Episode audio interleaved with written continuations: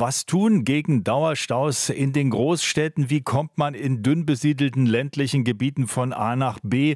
Wie bleiben wir mobil, ohne das Klima zu ruinieren und uns selbst immer mehr zu stressen? Fragen, die uns alle irgendwie bewegen, wo es aber nicht so wirklich vorangeht. Nun hat sich ein Bürgerrat mit 50 ausgelosten Mitgliedern mit dieser Geschichte befasst und auch Antworten vorgelegt.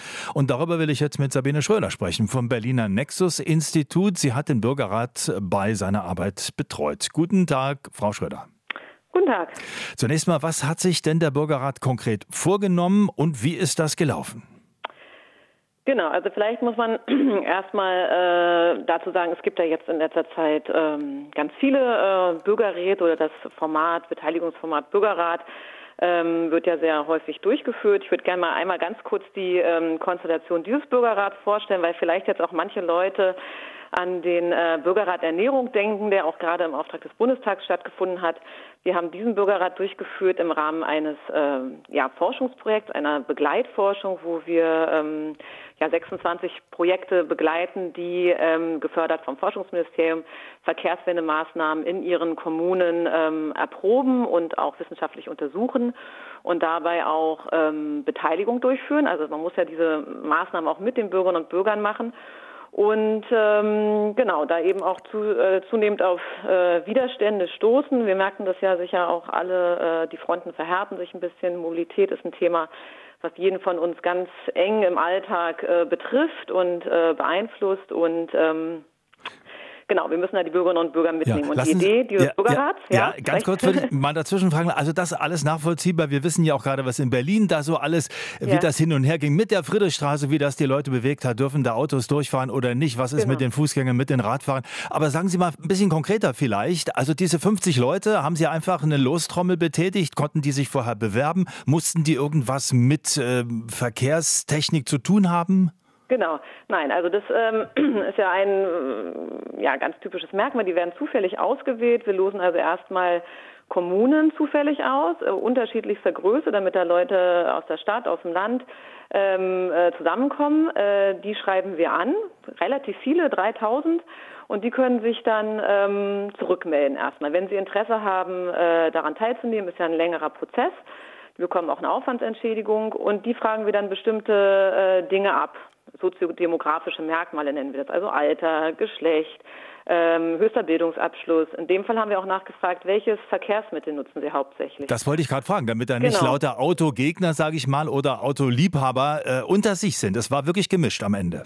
Genau, und wir haben dann versucht, also, wir, also es ist immer bei Bürgerräten so, das sozusagen abzubilden, wie das auch in der äh, Bevölkerung in Deutschland verteilt ist. Also wir haben ungefähr 50, 50 Männer, Frauen, auch von den Bildungsabschlüssen her, aber eben auch, wir haben da die ähm, Ergebnisse der äh, großen Befragung Mobilität in Deutschland genommen und haben dann sozusagen danach abgebildet, es waren ungefähr 60 Prozent äh, Personen, die gesagt haben, wir nutzen hauptsächlich das Auto äh, nochmal so ein Drittel äh, aktive Mobilität, also Fahrrad und Fuß mhm.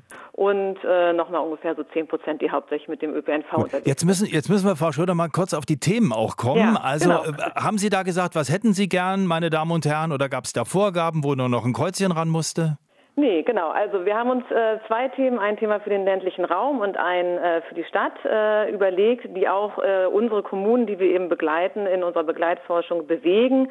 Das war für den ländlichen Raum einmal der sogenannte On-Demand-Verkehr, also Fahrdienst auf Bestellung, also Fahrdienste, die sozusagen außerhalb des Linienverkehrs äh, einfach auf Anruf, auf Bestellung genutzt werden können und wie sowas aussehen soll, damit die ähm, Bürgerinnen und Bürger das auch nutzen und vor allem, wie sowas auch finanziert werden soll. Weil sowas ist ja natürlich auch teuer. Es ist ja immer schön, ganz viel Nahverkehr zu haben, aber irgendjemand muss das ja auch zahlen. Ja, ich, wir haben nicht so viel Zeit, deswegen ja. muss ich noch mal ein bisschen äh, kurz nachfragen. Ich ja. habe mir das angeschaut, die Ergebnisse. Ehrlich gesagt, es ist nicht wirklich überraschend. Fast mhm. alle sagen, ja, ÖPNV muss ausgebaut werden. So On-Demand-Verkehr brauchen wir und Radwege müssen ausgebaut werden. Also wo ist jetzt überhaupt der Zugewinn der Geschichte?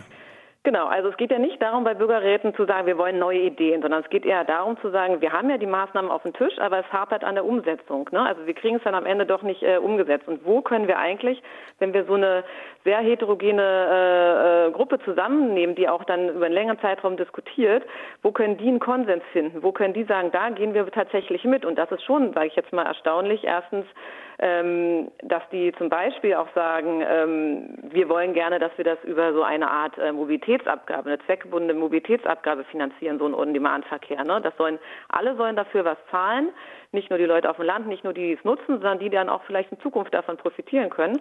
Das finde ich schon mal ganz interessant und ich finde es auch ganz interessant, dass Sie beim Thema Stadt und Innenstadtgestaltung natürlich sagen, das kann man sich noch vorstellen, okay, wir wollen alle schöne grüne Innenstädte, wir wollen irgendwie, dass das äh, attraktiv ist, lebendig, aber wir wollen auch, dass nicht so wie es heute meistens ist, äh, besonders viel Platz für die Autos ist, sondern wir brauchen mehr Platz für die Fußgänger, wir brauchen mehr Platz für die Radfahrer, wir brauchen mehr Platz für Grün. Und dafür soll durchaus auch äh, Platz den äh, Autos weggenommen werden. Das ist ja häufig ein ganz großer Konflikt, aber wenn Leute sich, sage ich jetzt mal, gesamtgesellschaftlich damit beschäftigen und es nicht vor ihrer eigenen Haustür haben, dann sagen sie schon, das finden wir eigentlich gut. Ja, Schwierig wird natürlich dann vor Ort. An der Stelle muss ich äh, sagen, Dankeschön. Wir setzen das gegebenenfalls fort. Äh, spannende Geschichte. Sabine Schröder, danke für das Gespräch. Ja, danke ebenso.